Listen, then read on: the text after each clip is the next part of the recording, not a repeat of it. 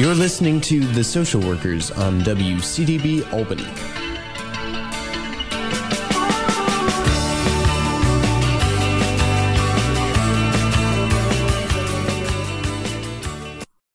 Welcome back to the Social Workers on WCDB Albany 90.9 FM. My name is Eric Hardiman and I'm the co host here with Alyssa Lotmore. Welcome back, Alyssa. Hey, Eric. I'm excited to be here today as we have an alum with us, so it should be a great show. We do, an alum of the University at Albany School of Social Welfare, the class, the MSW class, Masters of Social, Social Work 2006. We're very excited to have with us the author of On Conquering Schizophrenia from the desk of a therapist and survivor.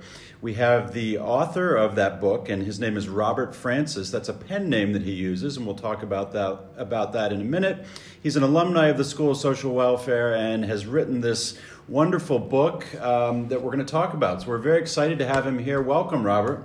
Thank you. Yeah. Thank you, Dr. Hardiman. Hi, Alyssa. How are you? I'm good. Thank you so much for coming today. My pleasure. Let's Thank just you. jump right into this uh, about the inspiration for the book, why you chose to write. Uh, Mm-hmm. uh, is this something that you've always wanted to do? Let's start with that. Uh, actually, not, Alyssa. I w- It was uh, kind of ironic because uh, because of my personal diagnostic of having paranoid schizophrenia, which was diagnosed like most people in my early 20s. Um, since uh, since that time, uh, I've been working pretty much, uh, although I was diagno- uh, diagnosed in, in, in my 20s. Um, but I had never had any inkling to write a book about schizophrenia. Um, I had no inspiration to write one. I never even thought about it. Sure. Um, and for many, many years, I, you know, never even approached approached it, uh, the topic. Now, in 2017, um, I happened to be unemployed, uh, primarily secondary to psychosis, um, which is an interesting topic altogether because sometimes, because of my symptoms and such, I do what I call job hop Okay. where I'll be in a job for a couple years. I'll be doing well. I work as a talk therapist. Uh, postmasters have an LCSW, and uh, I'll be on a job for a couple of years, and then things will start to unravel a little bit for me. And then uh, proactively, I, I job hop, uh, job uh, hop, which Sure. is my term, and I'll go into a new environment, and I feel relieved, and it, it seems to work out. Um, and there's no crime in job hop- hopping. if, if you need to do it, you do it. Um, but uh, I was in between jobs in 2017, and uh, I wasn't sure what I was going to do. And in fact, I had just been hospitalized at Samaritan Hospital in 2017 for a very short time. And by the way, inpatient hospitalization's got to be the most untherapeutic Yeah. place in the world. Uh, in a general in a general uh, manner as you're trying to recuperate the you know it's like kind of like a war zone it, it really needs to be more uh, serene but i just got out of the hospital after about four or five days in 2017 um, and i was unemployed and i was just kind of went home and i was recuperating trying to get my mind back together as i often do because the psychosis comes and goes sometimes it's worse it's present every day uh, but sometimes it's worse than others. Um, but so in 2017, I was out of work. I was going back and forth to the library to stay busy. I was reading or something to keep myself occupied. And uh, one day at the library, I just said, ah, I think I'm going to start writing. and I picked up a pen, just started writing. Yeah. Um, I didn't know what I was going to write about, and if you look at the very beginning of the book, it says, "Why write?" And that was my premise. Why write?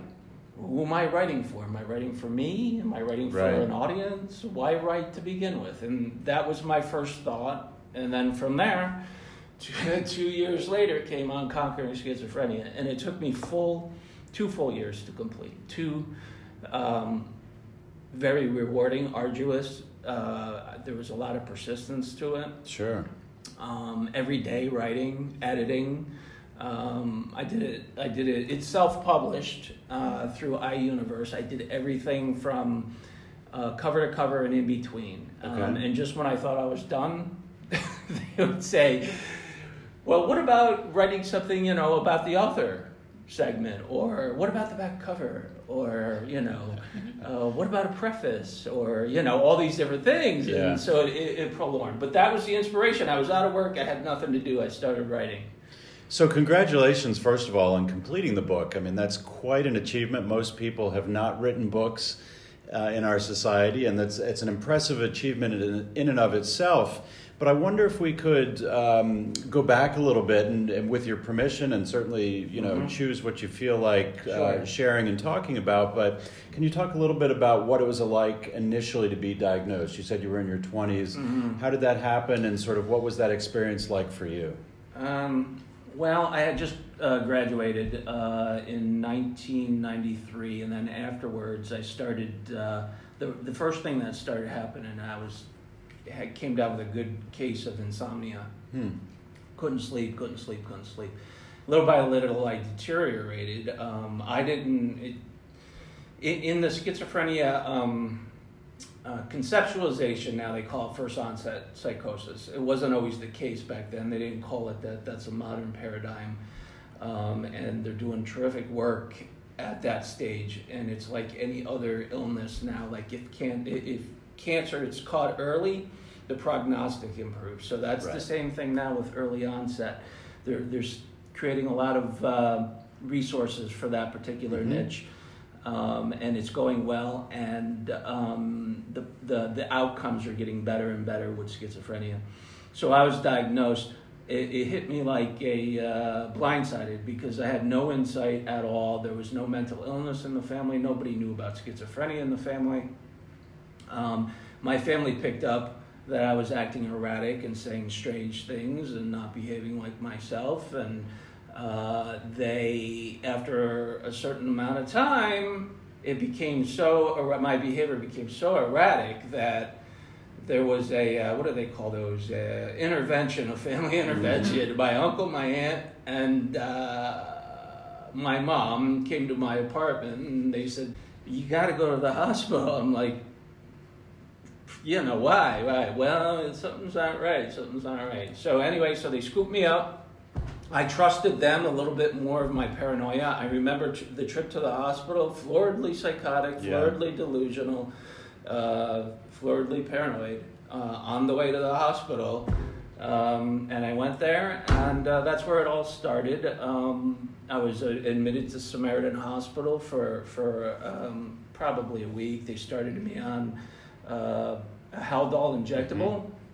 And the very first night I was in the hospital, I had a, a, a, a, a an intense and severe uh, allergy reaction to the initial dosage of uh, Haldol. So I'm on the unit, and then all of a sudden, all my mu- muscles start to tighten from from uh, from my head to my toe, and I couldn't walk. I was it was paralysis, um, kind of like a, uh catatonia, but Right. all my muscles were tightened, and I walked down the hall as best I could. I was in a crouch because I couldn't stand up. Oh, you're just having a reaction to the the Haldol. Here's some Benadryl, and so that was my initiation to medications, Yeah. um, and. Uh, uh, that's how things got started, and that's how the learning curve got started. But initially, uh, Dr. Hardiman, I was blindsided um, and uh, knew very little, and I continue to learn to this day, 25 years later. Yeah.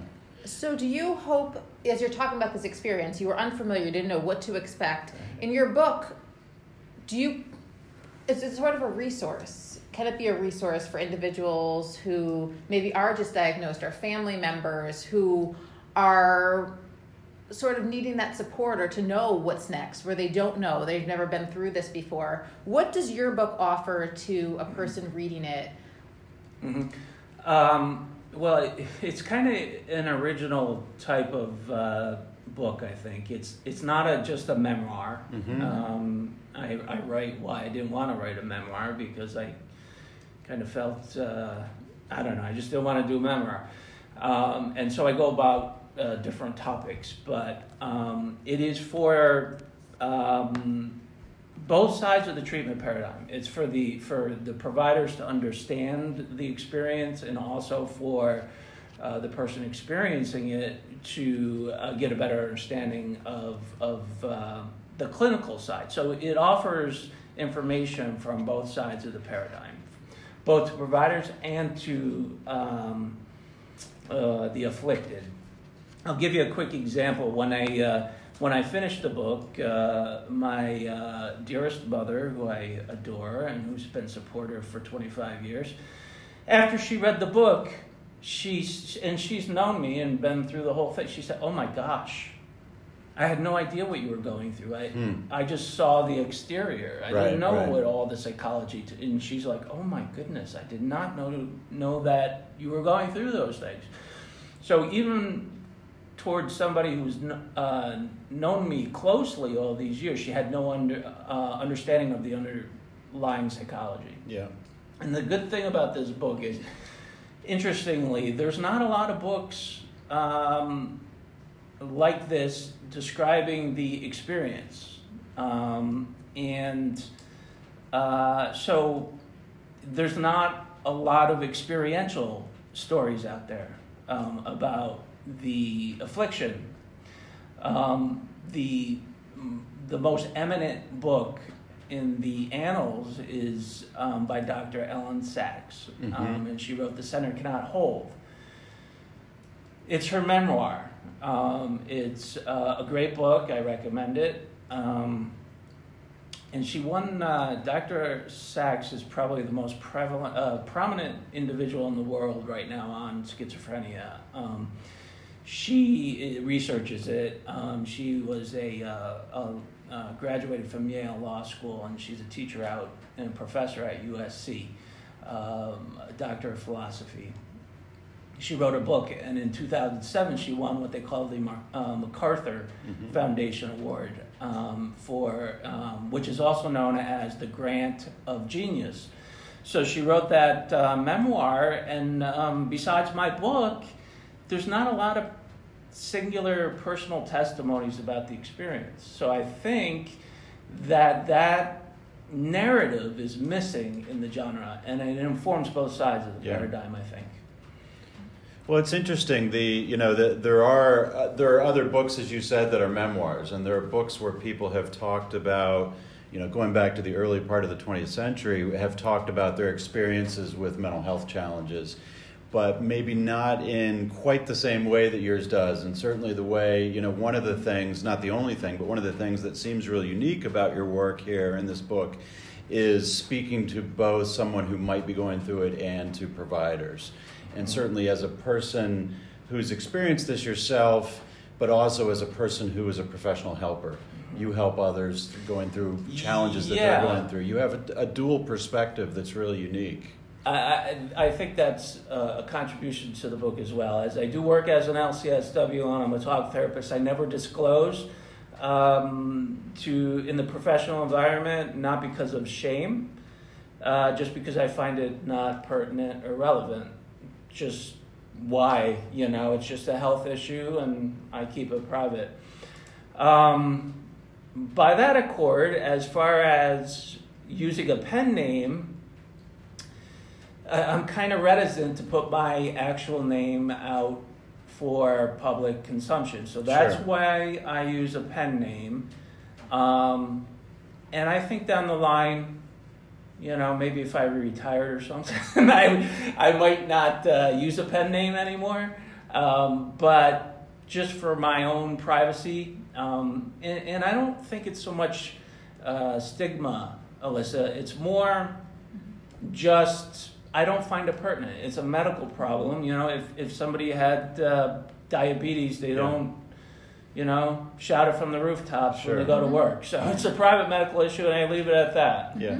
That said, you have an experience that informs who you are as a helper, I would imagine. And uh, and I don't want to speak for you, but if you're helping an individual who's going through some mental health challenges, uh, are there some intrinsic experiences that you draw on in your ability to be a helper? Oh, absolutely, absolutely. Because I know what paranoia is. I know what auditory hallucinations are. I know what delusions are. I have a great uh, client, and um, he has schizophrenia. And uh, I remember him telling me in one session, he's like, "Well, if you had schizophrenia, you would understand what I was talking about." and I said, "You know, you're right. You're right. I, I, I that's a valid point. You know."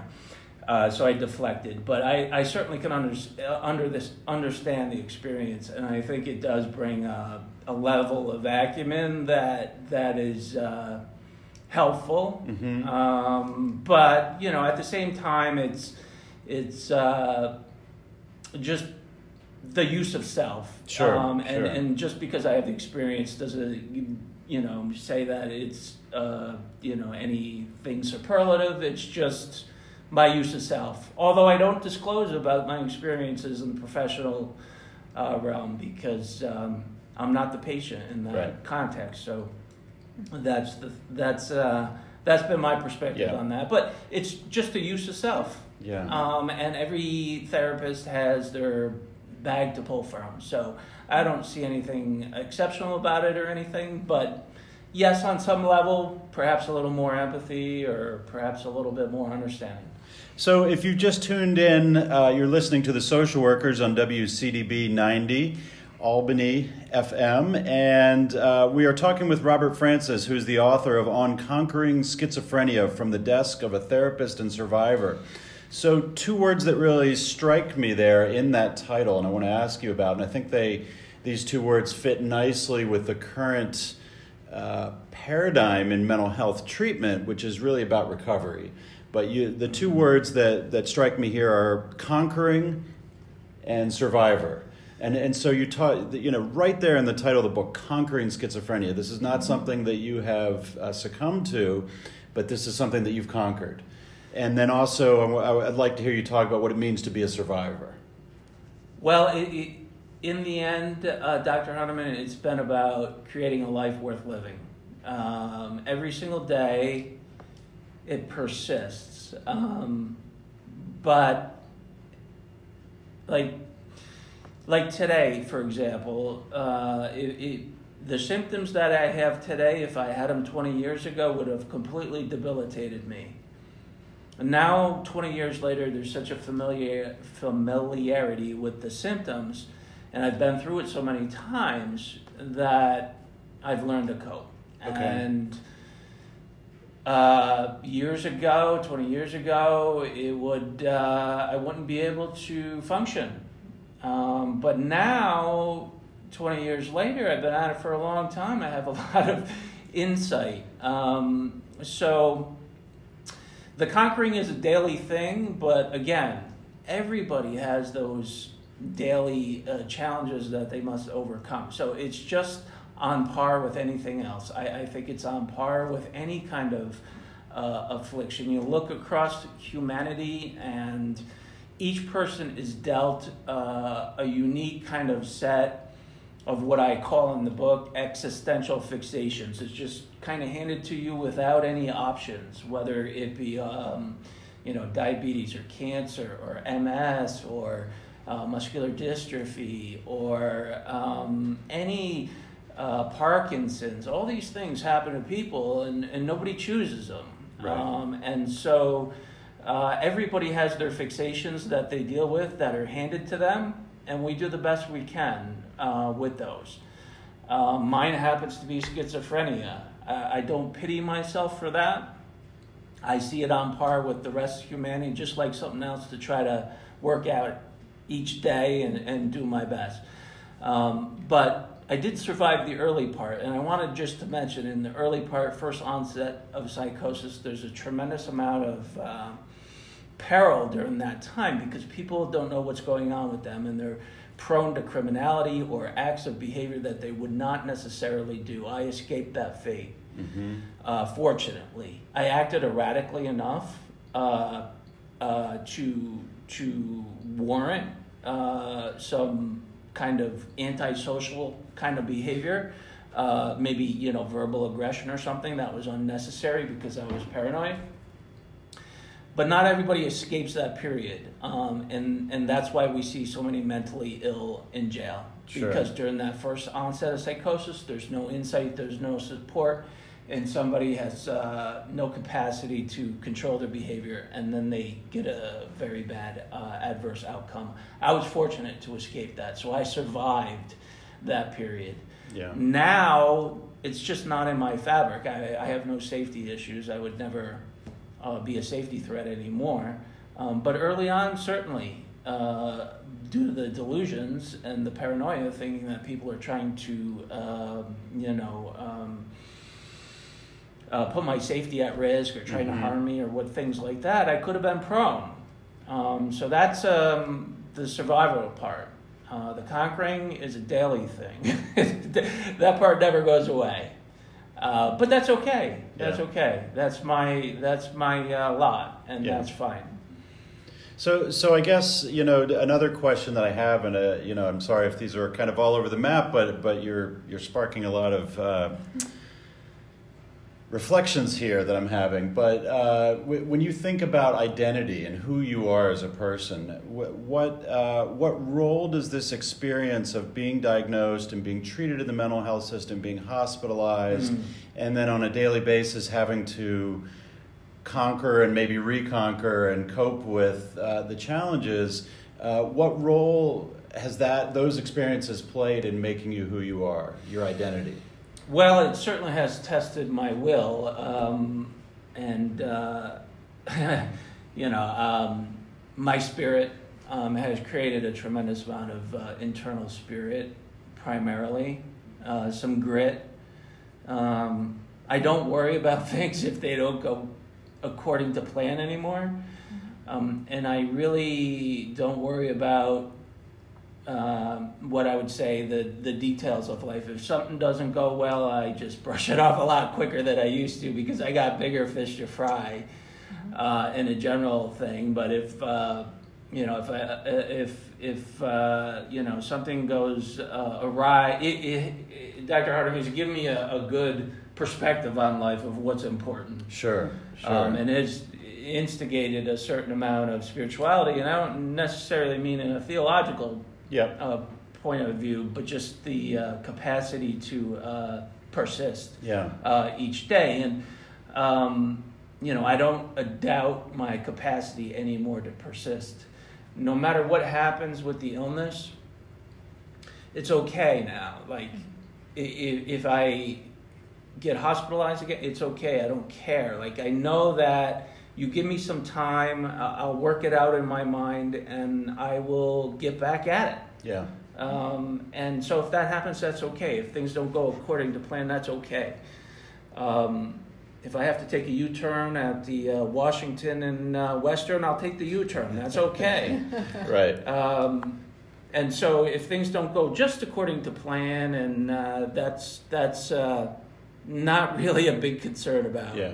about it anymore. It's more of the the priorities in life have kind of come to the forefront. So you you know you talked a little bit about the early onset uh, idea.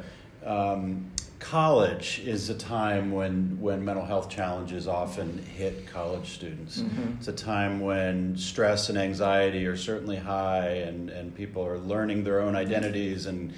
Uh, often overloaded with uh, responsibilities and new Yes. responsibilities and new life skills to acquire.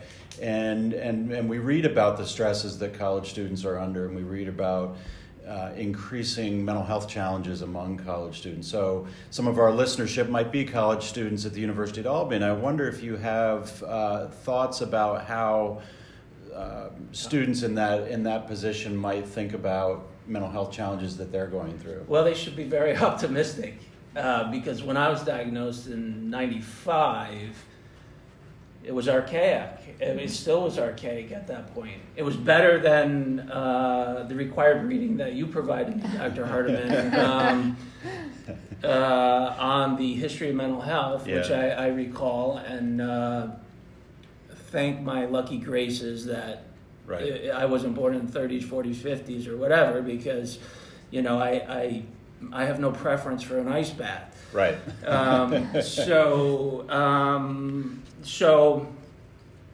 there's a lot of optimistic uh, optimism now. Um, there's a lot of resources around the time when it first uh, occurs. So people with the disorder now, uh, should feel very optimistic about uh, living a full life without any obstacles, without any barriers. Um, I think, I think uh, just a little bit of stigma might be there a residual kind of uh, stigma a little bit about the uh, disorder, but again, it's like a private mental medical problem. People don't have to share that with other people. You know, you can keep it private if you choose. If you want to tell people, that's your cho- choice as well. But there's a tremendous amount of optimism now, where recovery is expected. Right. Right. Now, I, there was just one item of uh, in regards to schizophrenia that I had to put out there, and it's called anos, uh, anos uh, how do you say that, doctor? Anosognosia. I don't know Ah. how it's pronounced. Yeah.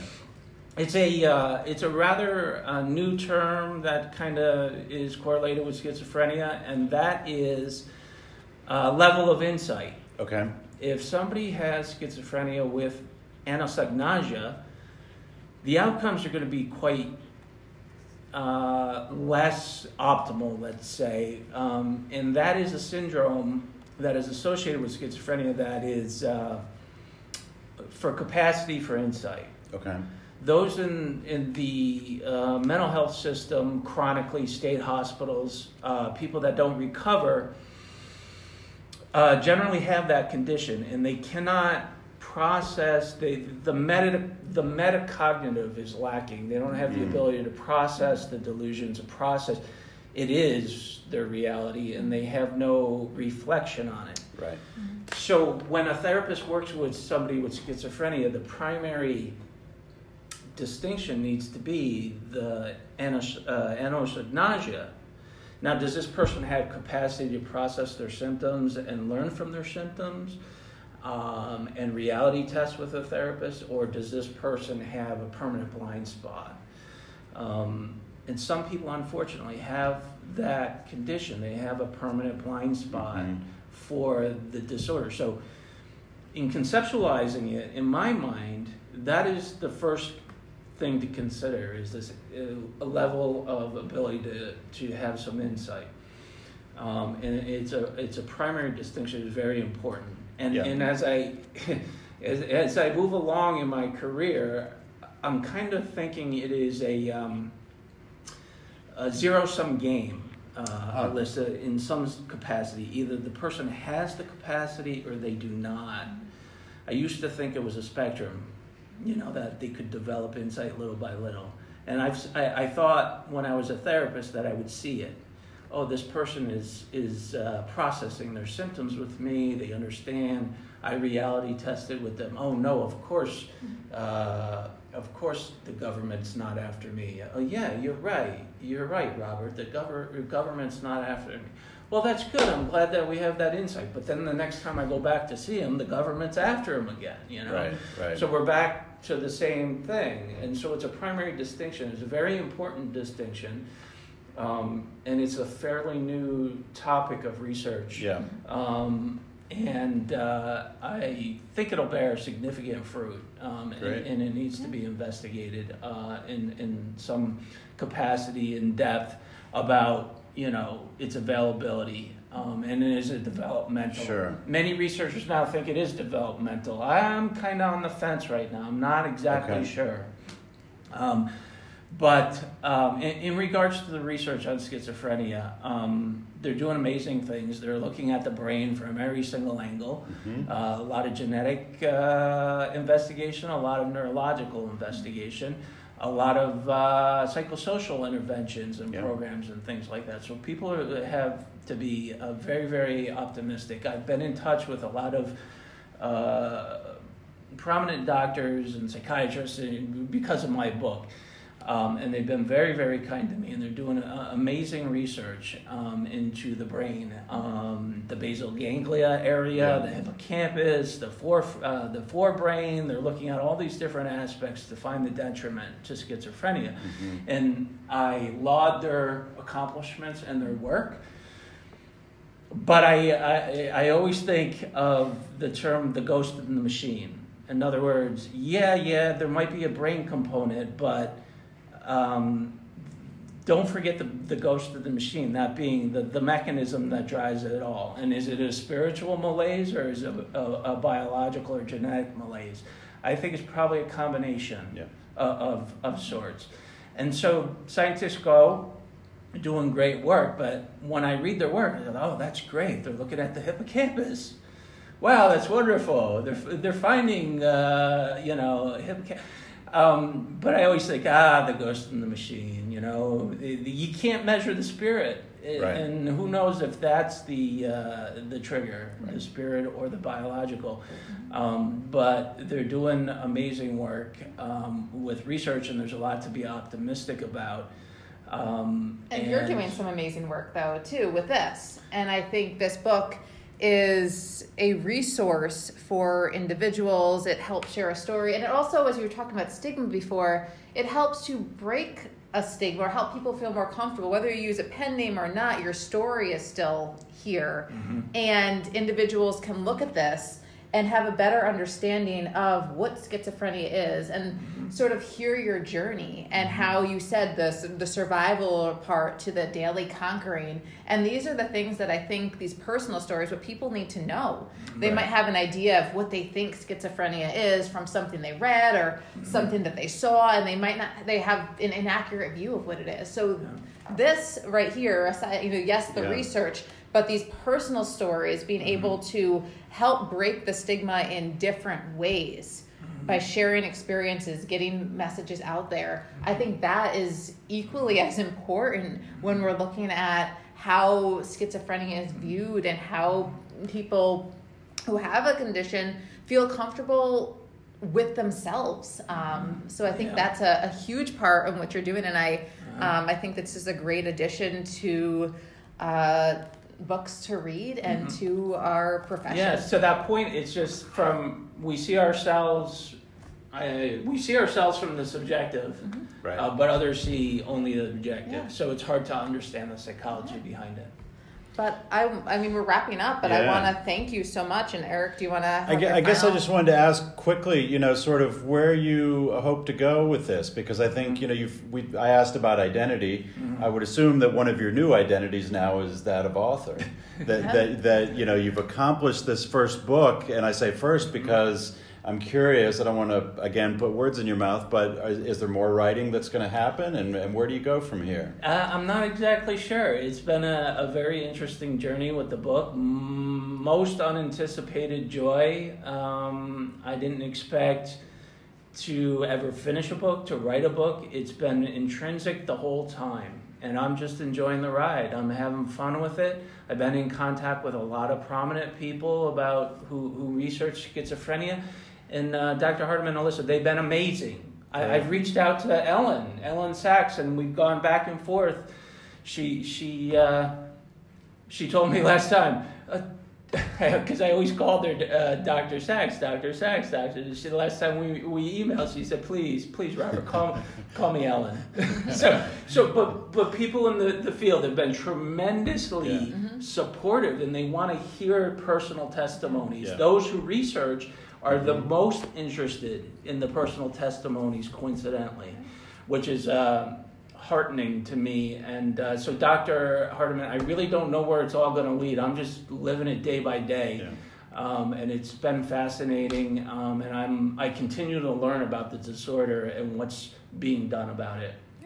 Well, it makes you an expert. I mean, one of the things is we talk about expertise and what does it mean to be an expert. And some people are experts through uh, research, and some people are an expert through book knowledge, and some people are experts through experience. And I think that's really what you've done is you've taken your own personal life, your own experiences uh, in that life and in the mental health system, and being treated and sort of uh, being who you are, and you've taken that experience and turned it into expertise that can help others. I appreciate that. Thank you. And thank you so much for being on. Again, the title of the book is On Conquering Schizophrenia from the Desk of a Therapist and Survivor by Robert Francis. So thank you so much for being a guest. Oh, on it's our my show. pleasure. And where can listeners find the book? I think that's really important. I would love for people to to Yep. find this and actually read it. Uh, it's everywhere. Everywhere. And you know where that means Amazon, Barnes and Noble, but primarily Amazon, where everybody buys their book. It's uh, available in ebook and uh, uh, uh, ebook, Kindle, and paperback. Great,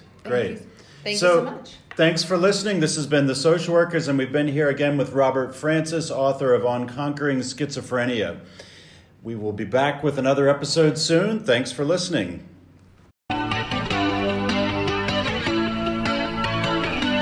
You're listening to The Social Workers on WCDB Albany.